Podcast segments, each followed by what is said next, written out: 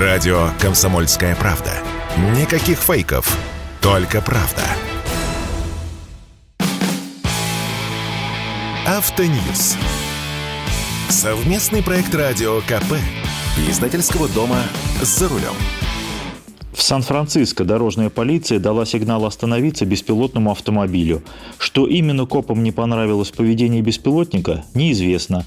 Может, слишком темные стекла, а может, странная манера передвижения. Беспилотник, а это был «Шевроле Болт», остановился, чуть-чуть постоял, подумал. А когда полицейские вышли из своей машины, рванул от них – Погоня была недолгой, до следующего перекрестка. И, к счастью, обошлось без стрельбы. С вами Максим Кадаков, главный редактор журнала «За рулем».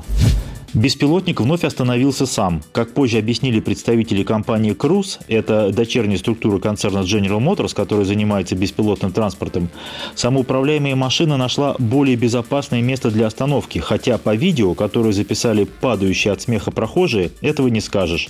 Полицейские настороженно ходили вокруг машины, пытались ее открыть, светили сквозь стекла фонариками, дело было поздним вечером, и пришли в ужас, что в машине никого нет. В Сан-Франциско беспилотный транспорт испытывают уже давно.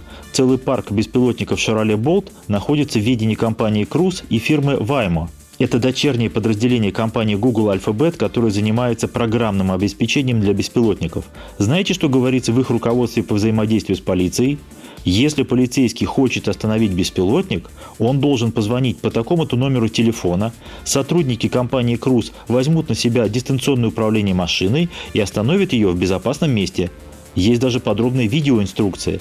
Как я понимаю, эти двое полицейских не читали 24-страничное руководство и не смотрели 19-минутные видео, и пытались остановить машину по старинке. Хорошо, что не начали стрелять. Этот комичный случай говорит лишь о том, что во взаимоотношениях человека и беспилотника еще столько белых пятен, что на их ликвидацию идет не один год.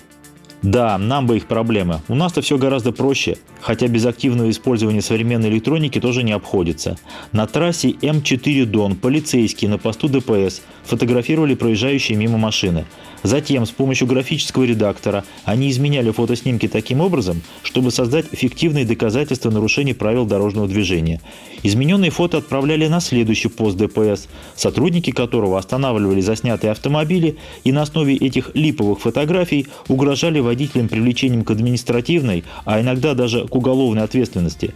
За то, чтобы замять дело, полицейские требовали взятки от 5 до 500 тысяч рублей – Общий доход шайки оценивается в сумму не менее 13,6 миллиона рублей. И ведь это не один человек работал, даже не двое. Ленинский райсуд Ростова-на-Дону заключил под стражу 18 человек, сотрудников ГИБДД и гражданских лиц, а еще семеро отправлены под домашний арест. Только представьте, отсидят люди свое, выйдут на свободу, а у нас тут сплошь беспилотники. С кого деньги-то драть? Даже непонятно, что здесь из области фантастики. Массовые беспилотники на наших дорогах или гаишники, которые взятки не берут. Мы пока не можем решить даже более насущные, совсем уж земные задачи. Недавно я рассказывал вам о том, что на нас навалится проблема с ремонтом по ОСАГО из-за отсутствия запчастей и по причине резкого роста цен на них. И вот печальное подтверждение моих слов. Страховые компании выдвинули предложение использовать в ремонте по ОСАГО бэушные и неоригинальные запчасти. Аргументы у них примерно такие же, как у тех ростовских полицейских. Очень нужны деньги. В том смысле, что если потерпевший возьмется страховой выплату деньгами, ему ремонт все равно не хватит. И он наверняка будет использовать бэушные запчасти. А если он потребует от страховой не деньги, а ремонт, вот мы ему также бэушными деталями и отремонтируем. Ну, представляю себе эту картину, как страховая вместе с СТО рыщут по рынкам и развалам в поисках запчастей для вашей машины.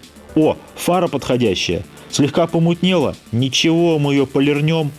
Корпус слегка треснул. Да там под капотом все равно не видно. В принципе, ремонт БУ запчастями не запрещен и сейчас, но при взаимном согласии потерпевшего, СТО и страховой. Так вот, теперь нас хотят уже и не спрашивать. К счастью, пока Центробанк эту идею отклонил, а вот за ремонт запчастями-аналогами ухватился. Предлагается обновить справочники запчастей, добавив туда именно запчасти-аналоги. Но мы-то с вами понимаем, что дешевый китайский аналог может быть даже хуже фирменной бэушной запчасти, если у нее небольшой износ. Стоимость запчастей в справочниках РСА всегда была намного ниже рыночной. что позволяло страховым системно занижать выплаты и, по сути, заставлять водителей покупать для ремонта аналоги или БУ запчасти. На оригинал всегда не хватало денег.